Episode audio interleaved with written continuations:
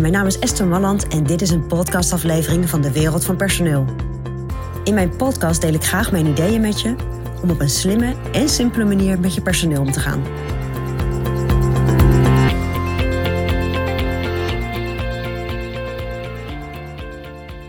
Ja, op het moment dat jij een exitgesprek gaat voeren met, uh, met een medewerker die vertrekt, dan is het handig om daar een uh, vaste structuur voor te gebruiken.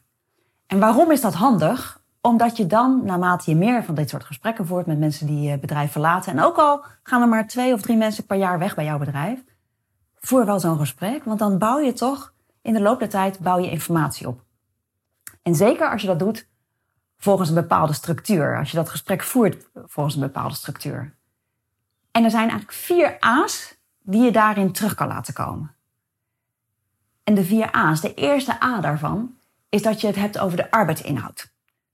En dat betekent dat je een aantal vragen stelt over het werk wat diegene heeft verricht. Weet je, hoe vond je de taken? Had je voldoende verantwoordelijkheden? Had je de bevoegdheden die daarbij past? Nou, je gaat dus eigenlijk een aantal vragen stellen over het daadwerkelijke werk dat iemand bij jou heeft uh, uitgevoerd. Een tweede A is de A van arbeidsomstandigheden. En daar kan je vragen stellen, daarin kan je vragen stellen over uh, hoe was de situatie? Had je de middelen die je nodig had om je werk te doen? Maar ook hoe was het, de luchtkwaliteit? Hoe is wel een lastig dingetje soms bij bedrijven. Maar daarmee kan je dus eigenlijk inzoomen op hoe is de werksituatie geweest? De echt daadwerkelijke fysieke werksituatie eh, van je medewerker. Nou, de derde A is de A van de arbeidsverhoudingen. En de arbeidsverhoudingen gaan met name over hoe is de relatie geweest? Hoe is de relatie met de leidinggevende geweest? Hoe is de relatie met collega's geweest? Hoe heb je dat ervaren? En heb je je gesteund gevoeld? Heb je je gesupport gevoeld? Nou, dat zijn allemaal zaken die je kunt vragen rondom die arbeidsverhoudingen.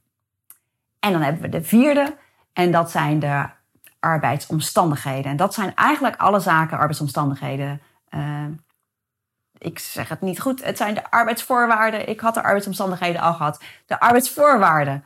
Uh, en dat zijn de arbeidsvoorwaarden. Want ik wil ook zeggen, naast het salaris heb je natuurlijk die arbeidsvoorwaarden, eigenlijk de secundaire arbeidsvoorwaarden. En het is ook heel goed om daar even op in te zoomen. Dus welke arbeidsvoorwaarden heeft jouw medewerker als prettig ervaren en welke misschien als minder prettig ervaren? En wat zou iemand nog graag als arbeidsvoorwaarden hebben gehad?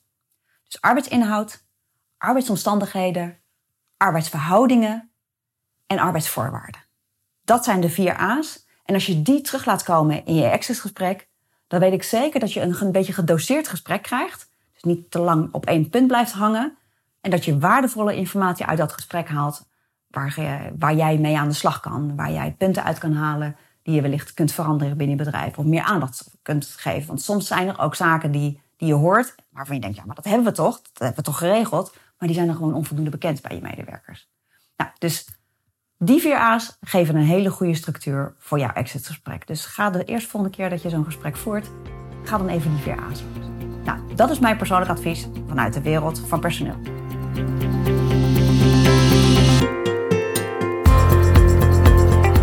Wil je ontwikkelingen in de wereld van personeel blijven volgen?